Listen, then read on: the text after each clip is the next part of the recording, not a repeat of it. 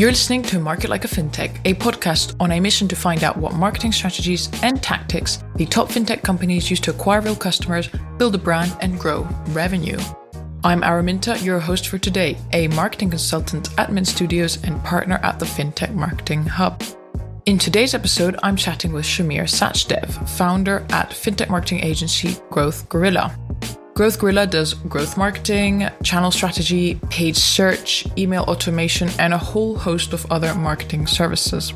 They've worked with over 25 fintech companies such as Lendflow, Primary Bid, and Nectar Technologies. For this episode, we decided to do a deep dive into what fintech marketing really is, how to take a fintech company from an idea to product market fit and then to a scale up, and finally, how fintech companies can make the right decisions based on data and analytics. It's an episode that is jam packed with tips and actionable advice for anyone who's marketing a fintech company, so make sure to tune in till the end. Let's hear from Shamir.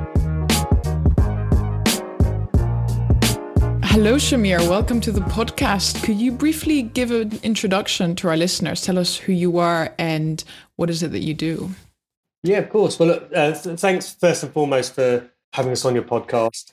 Yeah, so Growth Gorilla is a growth marketing agency um, that specializes purely entirely with working with fintechs, namely startup fintechs and, and also scale up fintechs as well.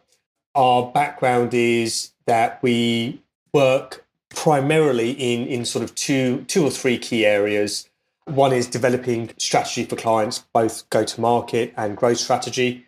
Uh, we're very, very heavy on paid and performance marketing activity and then um, CRM or, or, marketing automation uh, activity as well. And I'll, I'll, sort of dive into that a little bit later. But yeah, um, our, our, our background stems from really my background where I was formerly um, sales and marketing director for a financial services company, probably the first generation of fintech. You know, it was a financial trading firm. And then I decided to uh, start my own journey and uh, set up an agency and sort of combining my love of marketing with my love of uh, financial services and financial technology. Um, Growth Gorilla was born.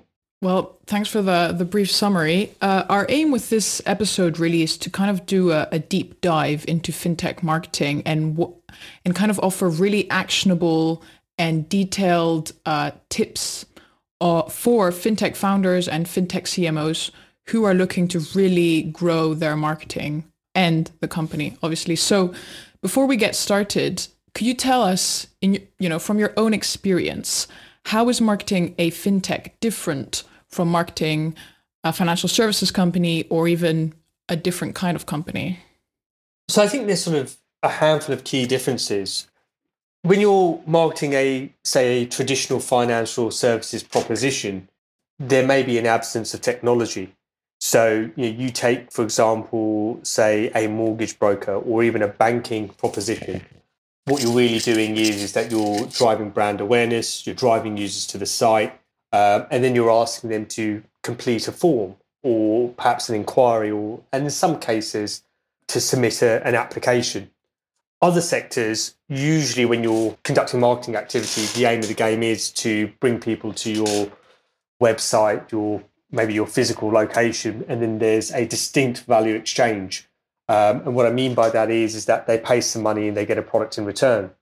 Um, with fintech, it's different from both financial services and these other industries by the very fact of, of the presence of technology.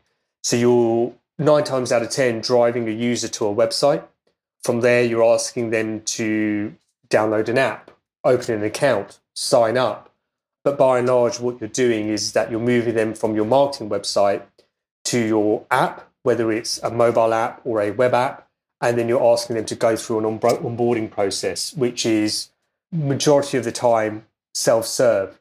So you're expecting a user to go from hitting the website to becoming a customer effectively without really any support from a salesperson, customer services, a personal banker, um, or a, you know, yeah, a salesperson being involved. The big part of that is is that's where sort of marketing and product become really, really sort of heavily intertwined. You know, your, your product is 100% marketing and your marketing is, is 100% product to a degree. You, you have to make sure that you're providing um, users with a premium experience. I don't like to just use the word user experience because it's, it's more than that. It's, it's, it's the entire customer experience from first touch point all the way till they become an active customer.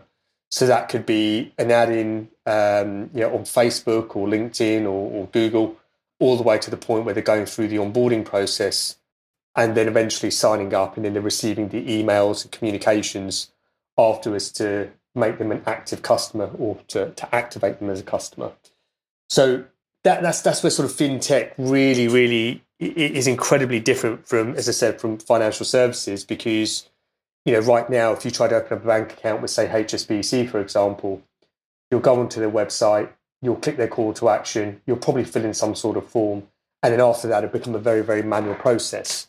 Or even if you're looking for business finance or for uh, you know from from a, from an incumbent, it'll be a very, very similar process. Or even you know a trading platform you know, I recently opened up an account with AJ Bell, and the entire process was incredibly manual. You know, you fill in the forms that are on the site, they ping you an email. Then after that, I had to actually, if you can imagine, print off a form, sign it, and send it across. Um, and I, I, still haven't completed the onboarding process because I don't have a printer. Uh, well, I do now, but I haven't I haven't connected it up yet because. But that's a different problem with technology that we can talk about another day. Uh, but with fintech, you're doing that end to end, and that really, really leans into um, who the audiences are for fintechs. You know, there'll be the millennials, the the Gen Zers, and and, and they're getting older, and and, and fintech um, is becoming more agile and more relatable to, to, to them as you know a, as an audience. Yeah. So I mean, fintech is democratization of finance, and essentially what you're saying is that it's it's all about the customer experience and what one of the primary differences between fintech and why fintech exists and why it came about after the 08 financial crisis is that customers wanted something more more customer centric, more that met their net needs. And fintech does that. Like it focuses on the customer, whereas traditional financial services don't so much. Uh, yeah, absolutely. Just, just, just, on that, I mean, you know, I think a big part of fintech, yeah, I think, you know, what you mentioned about 08 is, is hugely important to, to the development of the industry. You know, a big lack in trust from, from sort of traditional banking services and financial services providers um, sparked the need and want to have challenges come into the marketplace. In addition, the development of technology allowed these fintech firms to isolate a specific product that traditional financial services companies are offering, you know, whether it be loans or, or investing or trading, whatever it is, and focus on just providing an amazing customer experience for that that one niche product to a niche audience. So absolutely, yeah. Yeah. I, I like what you said that fintech is marketing is marketing and product completely intertwined. So if we were to start, you know, back to the basics, start from the beginning, where does a fintech get started when it comes to marketing? Since you say it's so intertwined with product, where where does that process start? It, you know, if, if I if I was going to sort of kick it off, kick off that answer with a bit of advice, um, it would be as soon as humanly possible. I think the day you start thinking about mapping out your product is the day that you start thinking about your marketing activity, because you know onboarding onto your platform doesn't start from when they reach the first page of your sign up process. It starts from the first touch point that they have with your brand, which could be an ad or you know on Facebook or or, or a you know or, or Google search ad, for example. So where to get started with fintech marketing is deciding a few key things. First and foremost, being absolutely 100% clear about who you're going to target and not trying to be all things to all men. It's also then deciding exactly what your value proposition is going to be. So, what problem you're solving. So, think of it in this format. You know, what does that audience need? What's their reason to believe in your product? And what are the concrete outcomes they're going to get from using your product? Between sort of nailing the the you know who you're going to market to and what you're going to say, you can then start deciding what messaging you're going to put out uh, and to who. In, in, in, terms of what channels you use for marketing, well, that, that really kind of boils down to what's appropriate for your audience and where they live, but also your budget as well. But certainly the starting point is absolutely nailing down the bare basics. The other thing to, to sort of add to that and, and being a little bit more tactical and getting into the weeds a little bit is starting to think about your onboarding process and your marketing stack that you're going to need to aid your your acquisition. So yes, you've got your channels. It might be Facebook, it might be Google. But once users come to the website, what do you you know what is your going to be you know what is going to be your mechanism from getting them from your website onto your form or to your sign up onboarding process, and then through that onboarding process, and then eventually once they've signed up to actually being an active customer. So think about all of those touch points. So the way that we try to lay out our cut clients marketing activity is yes using the very very traditional you know awareness consideration conversion but then we also like to add in activation and retention as well. And if you start thinking those terms you know what what are the things that you can be doing from an awareness perspective? What are the things that you can be doing to get your audience to consider who you are?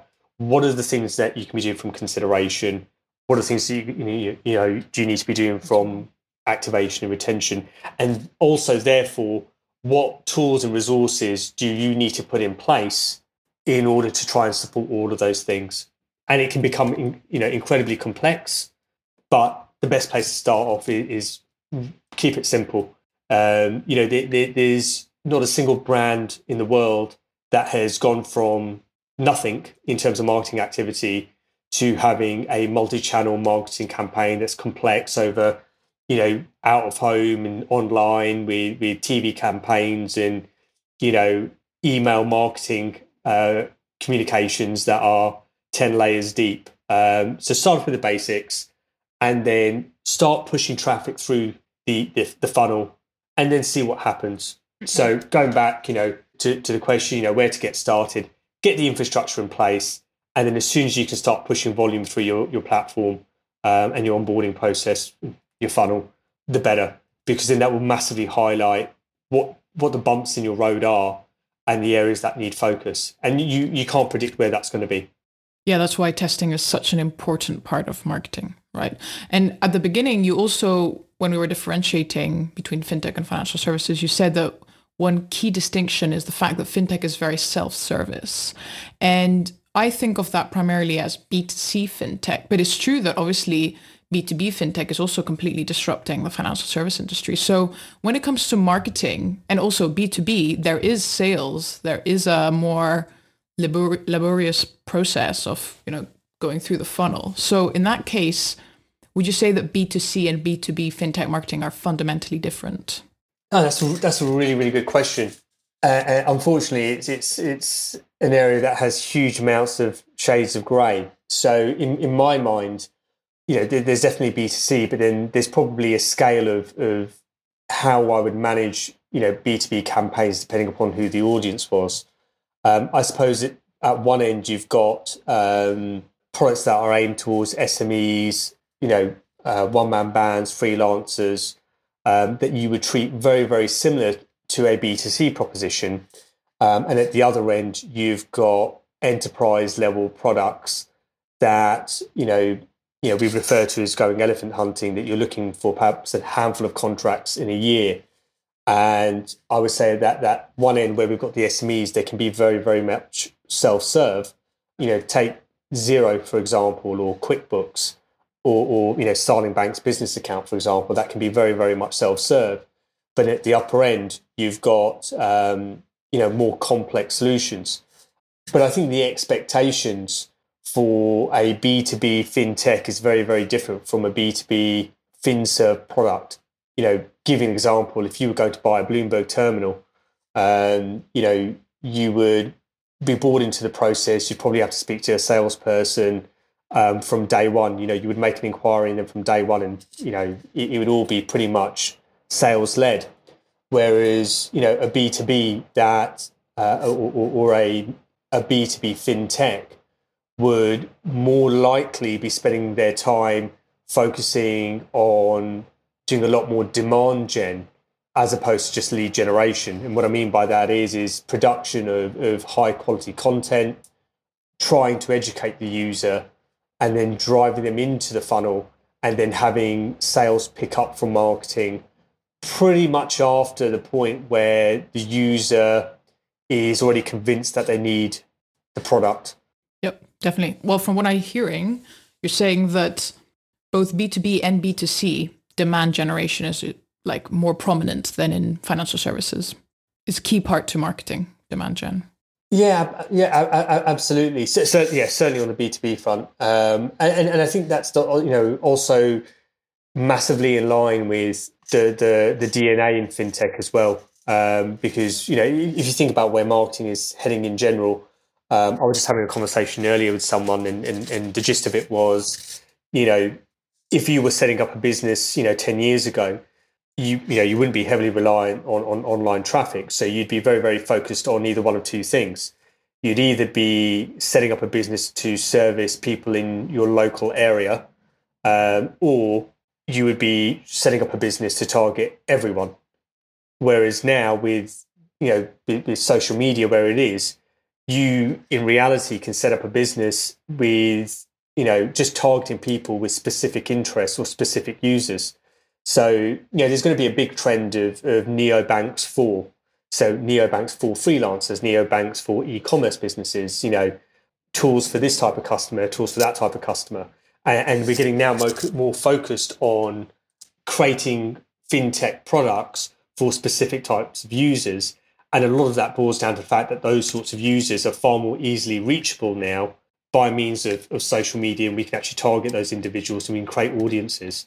And, and it, then that sort of then goes down to the next layer, which is demand generation, that you can create content for those individuals and become a thought leader in that particular area, which makes you the go-to brand um, for that type of audience.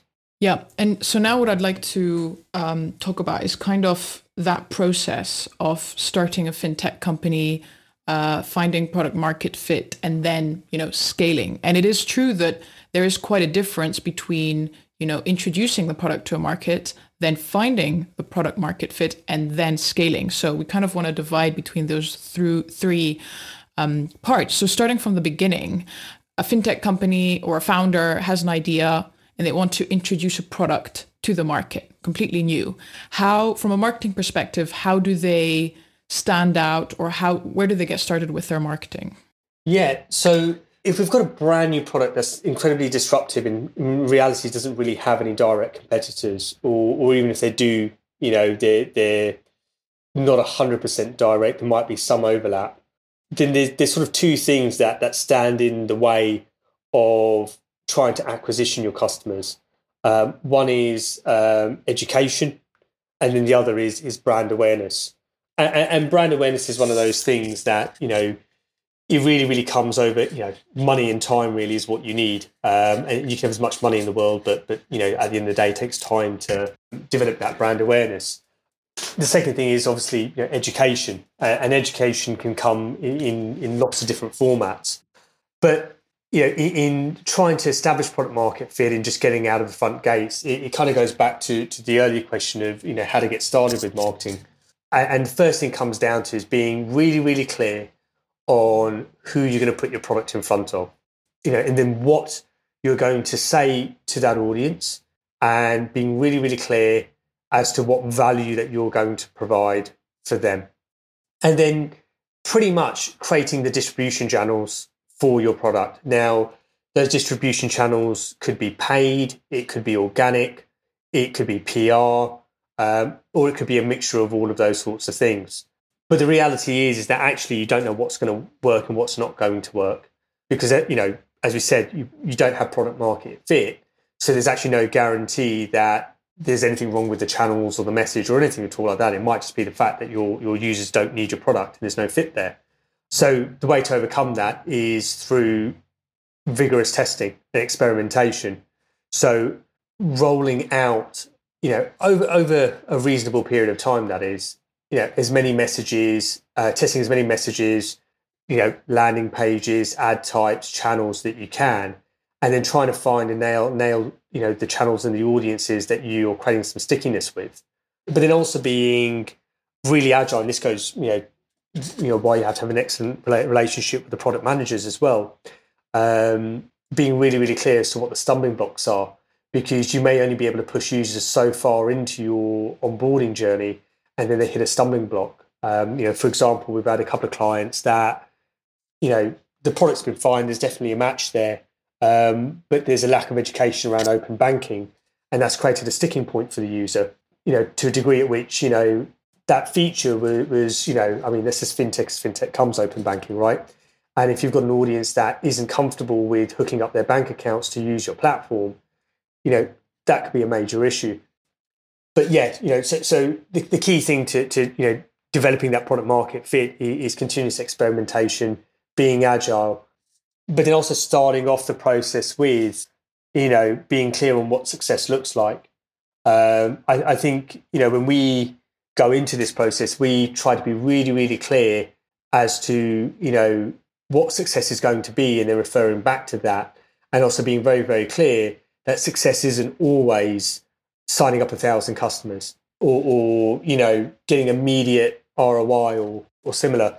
You could define it as getting return on ad spend, but being clear as to what that return is going to be. You know, we regularly do, you know, after we've done sort of pilot campaigns, we'll do a, you know, what we've learned uh, for clients and, and we'll, we'll distill our thoughts and opinions on what we feel the issues are and try to be, you know, uh, as objective about it as possible.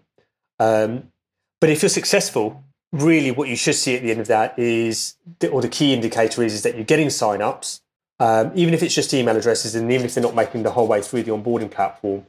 But that's definitely, you know, positive engagement. And then you're seeing a reduction in, let's call it CPA, because they may not be active customers, but definitely a reduction in cost per acquisition. And if that starts heading down, then you know you're heading in the right direction. And then from that point forward, you've kind of got two decisions to make, or well, let's call it a decision, um, which is how do you develop a product and is it time to scale at that point? So I suppose the other key part of it is installing feedback loops. Um, I think that that's you know it's tremendously important. So the customers that have signed up, speak to them. You know why have they signed up? Why do they like you? what part of um, your proposition did they enjoy, and then also being really clear with the ones that haven't signed up why they didn't and what, what were the sticking points. Um, going back to my example of AJ Bell, the SIPP provider, hopefully I won't get a phone call from them.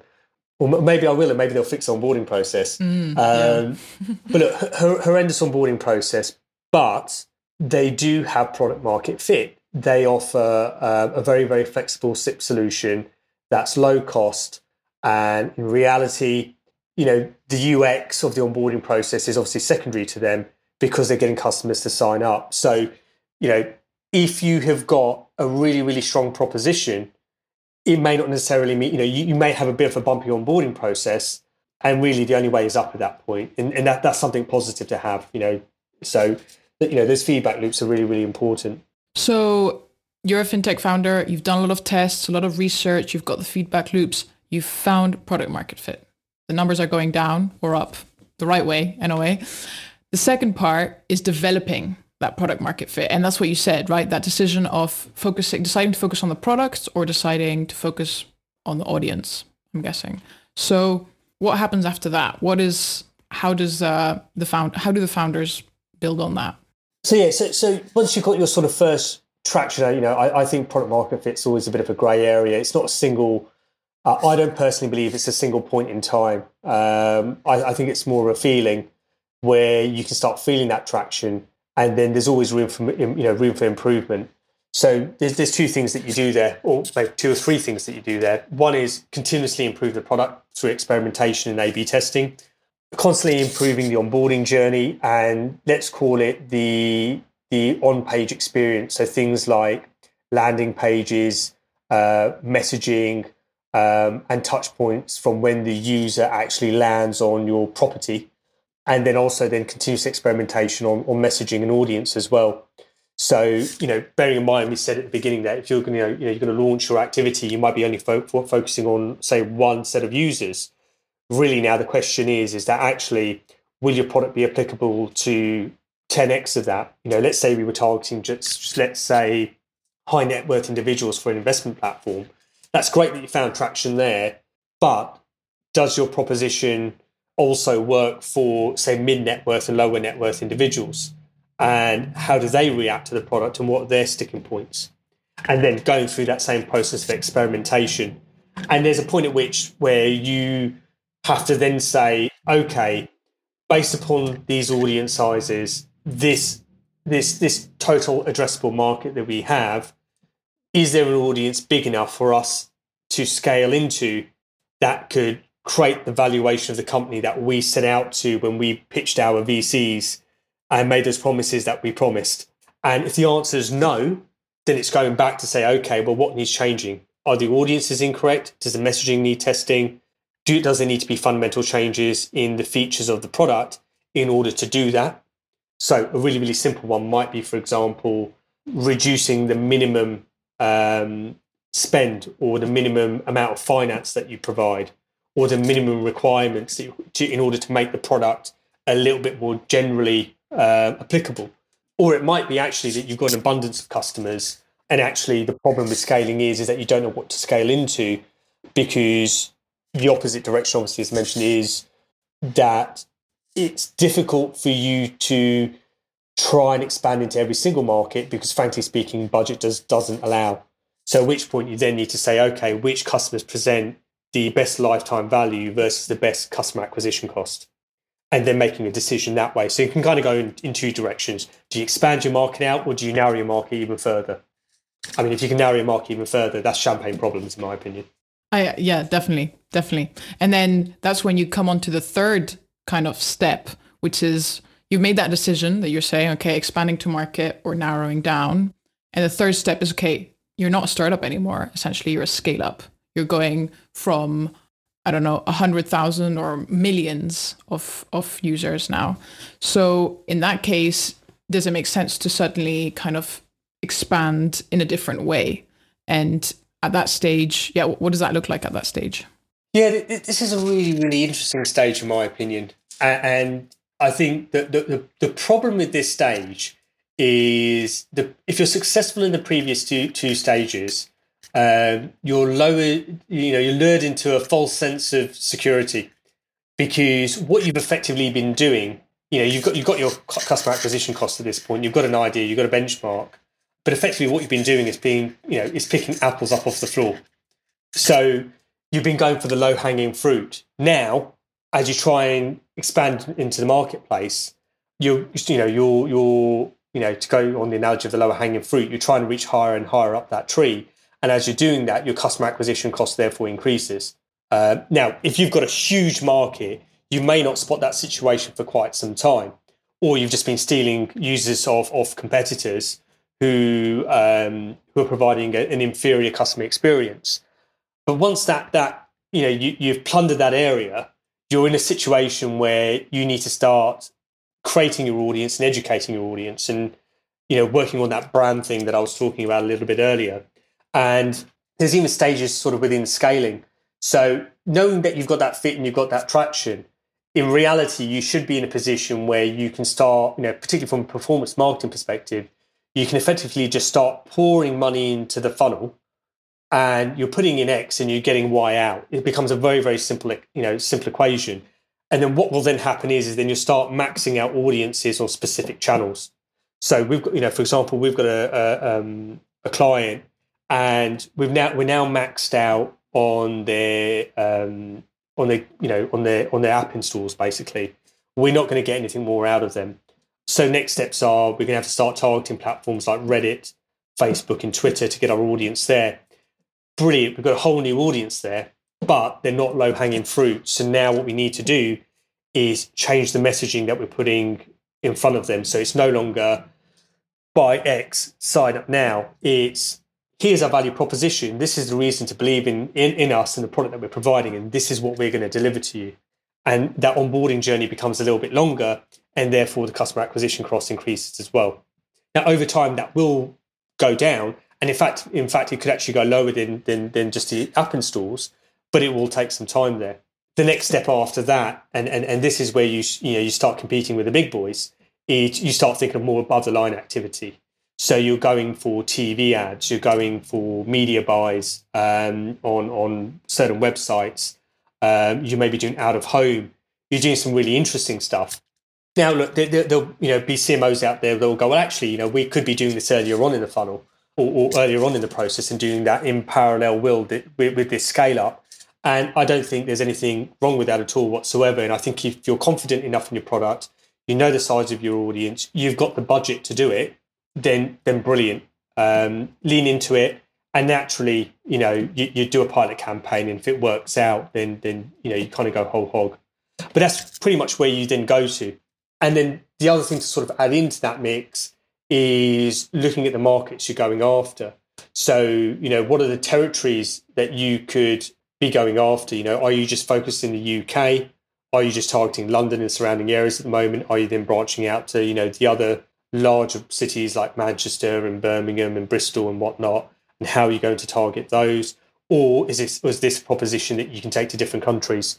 So, you know, talking about one of our other clients, you know, during this entire process of identifying how we're going to scale up, what we have done is identified eight key countries or eight territories that we're going to go after, four primary ones, four secondary ones, and we're going to take a view of doing an always on campaign in the top four, and we're going to continue some vigorous testing with, with the secondary four, and then we're going to just layer on some some um, more interesting media buys to try and uh, lower the CAC in, in in those sorts of areas and then you're going to deal with whole problems like languages and stuff like that. But you know, um, I, I, won't, I, won't, get into that.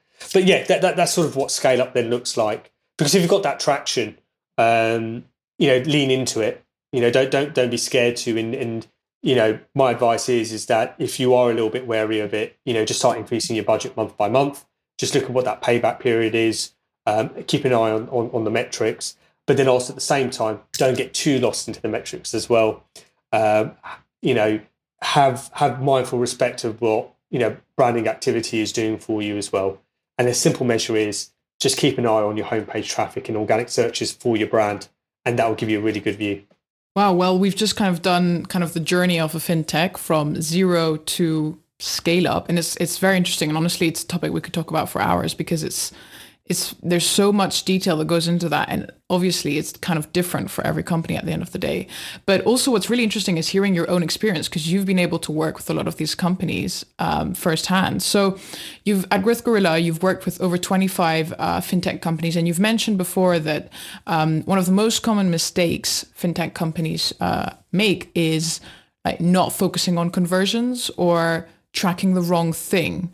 So could you expand on you know how can a fintech company figure out you know which conversions they should focus on and why tracking is so important? Yeah absolutely. I mean you know in a nutshell you know you can't optimize what you can't measure. And, data analytics is is so important to have it from day one.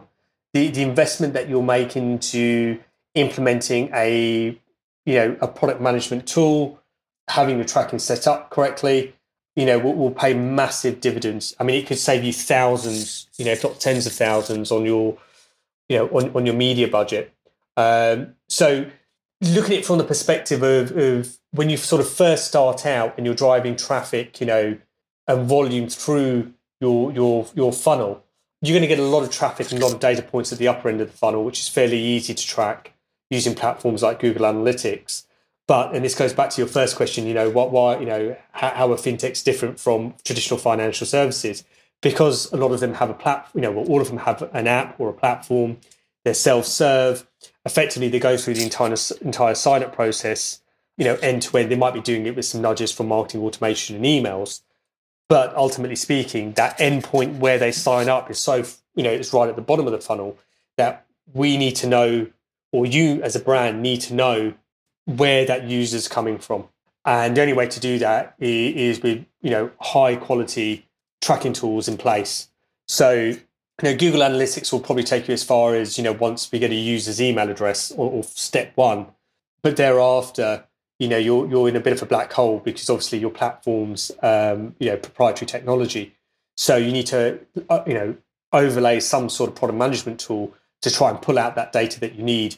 And that data that we pull out will tell you, yes, you know, uh, who the individual is and, and, and you know, the, the data points that you're extracting from them. But it also tell tell you, you know, what pages they've visited on your website, the way that they've moved around your, your platform, um, and then going to the link between product and marketing, the attribution. You know, so what keywords ha- has this user come in from? What Facebook campaigns has this user come in from? And, and actually, have they come in via an ad um, before or after already visiting the website? And then it's then you know pulling all of that data and then making intelligent decisions around that data. So for me, a really really good use case would be, let's say we're getting a ton of traffic coming in from Google search and we can now you know we can see because of you know good tracking we can see what keywords are converting that user and we're thinking great you know this keyword is converting like there's no tomorrow. At the same time we've got a facebook campaign running and it's you know bringing in 20 or 30% of the volume. And you as a, a, as you know the founder or cmo or marketing manager have to make a decision of where to put your budget because you know not all of us are blessed of having an infinite budget. The natural instinct would be let's power all the money into google search. However using a high quality you know product management tool we can actually see for example um, let's say we've got an investment platform how much each investor is actually putting in and then overlaying that data as to where they've originally come from so now what you have is an indication of lifetime value versus CAC.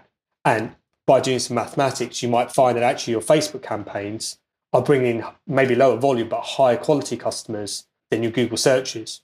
Or you know you could even do that over territories, locations, certain products that you're offering, all of these sorts of things. You also might be you know be able to pull out you know the life cycle um, and how long it takes for someone to go from end to end.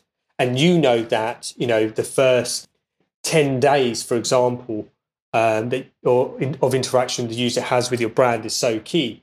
I think Facebook, you know, Facebook done a um, a, um, a brilliant case study many many years back, and I think it was that they needed to have so their first users needed to have at least I know seven or eight or ten friends within the first twenty one days in order for them to become a sticky user. You know, having high quality data analytics in place allows you to uncover those findings and then allows you to then react. And then it leads on to other activity that you should be doing. So things like, you know, CRM, marketing automation, remarketing, um, and, and, you know, customer service stuff that, that needs to be in place as well.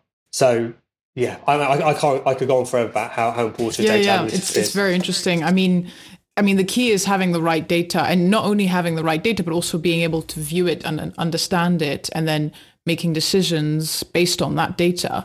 Uh, ideally, every company, every fintech company would be able to install the highest quality product management tool and, and have the best data scientists on their team. But the reality is that obviously when you're a small fintech or even a middle, like uh, scaling up, you, you might not have the resources to do that. So at what stage would you say does a fintech company, should a fintech company consider installing this product management tool and maybe hiring a couple of of data scientists or or someone who's very data driven? Yeah, so I mean, with, with product management tools, um, most of them have a have a free tier. So I think Heap has like up to sixty thousand page visits a month. I think Amplitude does something similar.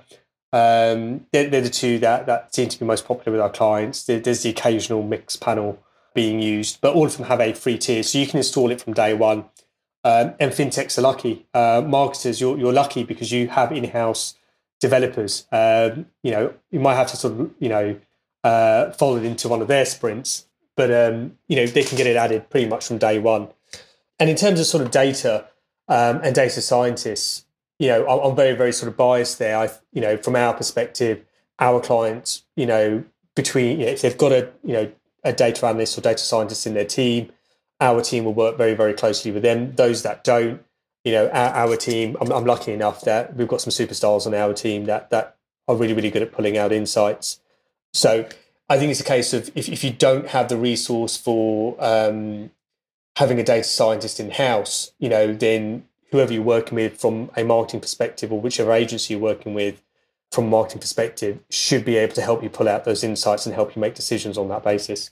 Yeah, that's that's a good tip. Um, so I'd love to hear now, kind of move on to how you at Growth Gorilla you approach. You've mentioned uh, very data driven. Uh, you kind of differentiate be- between different scales when of a fintech company. There's also the difference between B2C and B2B. So when a fintech company approaches Growth Gorilla, uh, what what is the first step? What is the first thing you do when they say, you know, we need a we need some paid marketing? How can you help us? Yeah, so our, our approach and process at Growth Gorilla is based upon obviously having worked with with um, so many fintechs, and, and, as the years have gone by, um, we kind of kick everything off with a um, you know a thirty day onboarding process. It's it's mandatory. There's no ifs, no buts. We do it with every single one of our clients, and it's a two way street. So we're there to help um, nail down the you know what success looks like, what we're trying to achieve, the value proposition, the target audiences, and you know, in most cases, some of that foundation foundational work will already have been done. What we'll do is we'll purposely come in and challenge some of that, not not to be awkward, but just to sense check it. Then thereafter that, we'll put together, um, based upon obviously all of those outcomes. During that process, we'll put together an execution plan, uh, lay out the activity that we're going to do, and then we'll start putting together experiments that we want to run with the client for the hypothesis that we that we want to test. I'm, I'm sort of well known within within the agency for um, whenever there's a disagreement, you know, internally or, or externally with a client, my go-to response is, "Well, let's test it." You know, no one really knows the answer here. It's all conjecture, and, and even in terms of like modelling things out and stuff as well. Sometimes, you know, the the the best resort is to just throw some money at it and, and just see what happens because you know you can't tell. But yeah, once we put together the execution plan, we'll go ahead and set up all the accounts, ensure tracking is, is set up robustly, so we'll QA all of that. Uh, and then we'll put together some uh, MVP campaigns to kick off with and kind of begin from there. And then after that, it, it becomes an iterative process. Equally, as well, what we'll try and do is just make sure that there is some sort of um, CRM activity going on as well. Because you know, you know, if you don't mind, you know, one of the questions, one of the, the things of when you said, you know, what are the most common mistakes is that there's also a view that customers will sign up and go through the onboarding process, you know, without any issues at all, and they won't require activating. But actually, a lot of the times, one of the things that we find is that will drive users, but they won't necessarily activate immediately. So what we try and do is just make sure that we've got some email marketing activity in place, some CRM activity in place to actually activate the users and encourage them to to complete the sign up process or you know do their first acquisite her first action that qualifies them as you know an active customer. Yeah so, so that, that's sort of first processes and then thereafter that we'll, we'll embark on a, a, a minimum three month process or three month campaign at any given time. So we tend to work in sort of three month uh, rollouts. Uh, thanks for sharing. And at growth gorilla what who are your ideal clients? Like who are the what what is the perfect fintech? I mean, there's no perfect fintech company, but what are the yeah what are the fintech companies that you usually work with? What features and yeah, what do they share? Yeah, of course. So um, so ideal sort of client, um, as I said, obviously is fintech. Um, ideally, what we what it's two things really. We, we're actually for for mindset um, and, and, a bit of budget as well. Uh, believe it or not. So from a mindset perspective, we want to work with with fintech firms that are you know happy to take on a learning and experimental um, take. You know that's sort of the first thing, and then the second thing is um, making sure they have adequate resource internally to um, dedicate time to working, you know, or an adequate resource internally for their marketing efforts, and and then also to work with us as an agency if it's a case in my you know sort of just going back to advice is if you're a founder or you're a team that's trying to juggle the marketing activity you're going to get far more bang for your buck hiring in a marketer to take lead on that. And and i promise you from all the companies that we worked with the ones that have been successful and move forward are the ones that have a dedicated resource internally um, to focus on marketing. And sometimes that dedicated resource is a founder and you know there's nothing wrong with that so between sort of having that that learning mindset and experimental approach and having a dedicated resource, uh, they're the sort of fintechs that we want to work with. Um, look, naturally, there's a budgetary aspect of it as well. So from seed is absolutely fine. Um, but in reality, you know, a minimum sort of budget uh, a year of around around about you know quarter of a million marketing budget plus is kind of where we come in. If I'm honest, anything sort of lower than that, um, you're probably either better sort of managing it internally, or you may not be quite ready just yet to embark on doing your sort of first um, round of marketing activity. And, I think you know a lot of that also of, of uh, allocating that budget comes with confidence as well. Um, if you've done all the things you need to do to get your first sort of round of beta customers in, then you'll feel confident. Um, and and um, a good good place to sort of check to see whether you have or not um, is it's an article by Paul Graham, uh, one of the men behind obviously Y Combinator. He's got an article uh, called uh, "Do Things That Don't Scale." If you've done those things and you've got your core set of users and you're feeling confident, then then it's probably time to allocate some budget and take first steps with, with an agency like us or, or you know with an in-house team. Either way. Yeah, definitely. Uh, can you share certain? Uh, can you share success stories? You don't have to mention names, but uh, some examples for you know people who are listening and are considering uh, amping up their their marketing budget, and they want to hear kind of what happens behind the scenes and and what success looks like. Yeah, can are you able to share? off the top of your head? Yeah, uh, look, there's my, my, my favorite uh, my favorite success story is actually uh, I'll, I'll do a B two C and I'll do a B two B. So one of my favorites is is um, a B two B client that we had. They produce um, uh, or they provide R and D uh, tech software for um, accountants and consultancies looking to to do R and D claims. Big success story was is that we nailed down the value proposition, we nailed down the audience, um, we did we did various um, testing of messaging, and after three months of rolling out the activity, um, we got the dreaded call from the client saying that they didn't want to work with us anymore, not because we did a bad job, but because they couldn't handle the amount of leads that we were bringing in, and they had to um, uh, take a step back uh, and review their entire business processes and how they were going to manage that and how they were going to scale it. And you'd be all glad to hear that they've come back to us um, and we're helping them to automate a lot of their activity now. And, and I suppose it's actually, you know, you talk about the difference between B2C and B2B. You know, one of the things here is, is, you know, trying to automate whatever can be automated, but without losing that personal touch. So yeah, you know, that, that's one of our success stories there. I'm really sort of proud of that. Um, and, and, they're a great team to work with as well. Um, on the B2C side, there, there's this probably, I mean, there's a whole bunch that I can kind of think of, but I think sort of answering the question of you know what does success look like for those guys and you know what's what's on the other side once you've got those fundamentals in place and and you know the two clients that i'm specifically think about, thinking about we went through this process of nailing down this value prop testing out messaging and testing out a whole ton of channels um, and just you know starting off at a point where cac was insane and then driving it down to a, a very reasonable level. We're now at a position where you know, we're going to those, we get, we're in, we're in this, that area of, you know, champagne problems. You know, we've got huge amounts of budget that we need to spend, but the budget's probably still not big enough for, for the total addressable market. So we're then having to do really cool stuff like deciding which territories to go after, what type of users to go after. Um, and then we're really stepping up our game in terms of the sort of messaging, design, ads, branding activity that we're having to do in order to take the client from being a challenger to being a you know a brand uh, a go-to brand for the product that they're providing. And that journey from challenger to go-to brand is it's the most fun that you can have because you get to start doing the cool stuff which is coming up with you know really cool campaigns and and uh, you know all sort you know ads videos all that sort of stuff and then placing that out on on you know five six seven different types of channels and then you know getting to then have you know large amounts of data that you can then take really really high quality learnings from. Because that's the other benefit as well. When you've got all of that data coming in you can make some serious decisions as to where you want to take the marketing activity and the insights that you're having and, and it's difficult to do that at, at, at the lower end.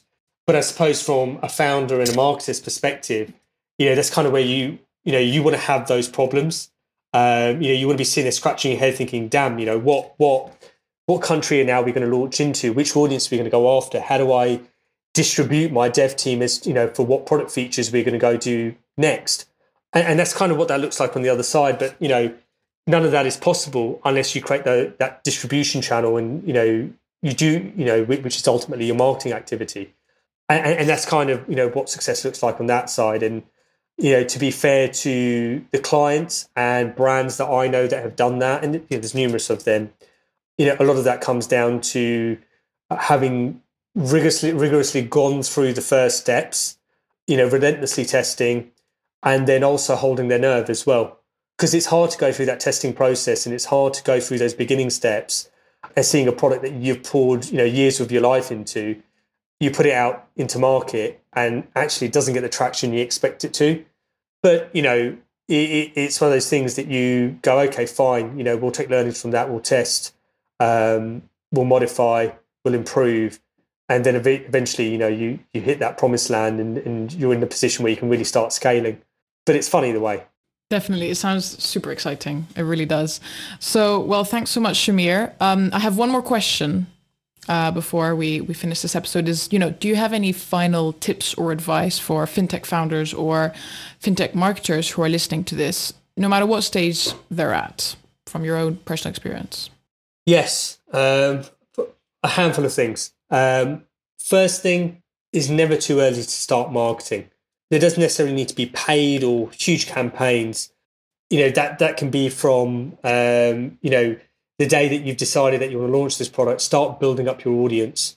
Um, you know, start tweeting, start putting messages out on LinkedIn, start talking to people, um, start building up that audience, and, and try and build up an email list from day one because you know that's worth its weight in gold. Second thing would be track everything. You know, later on you can decide what was useless information, what's not useless information, and what's helpful. Um, but don't be afraid to track it. Um, get the tools in there, get tracking set up.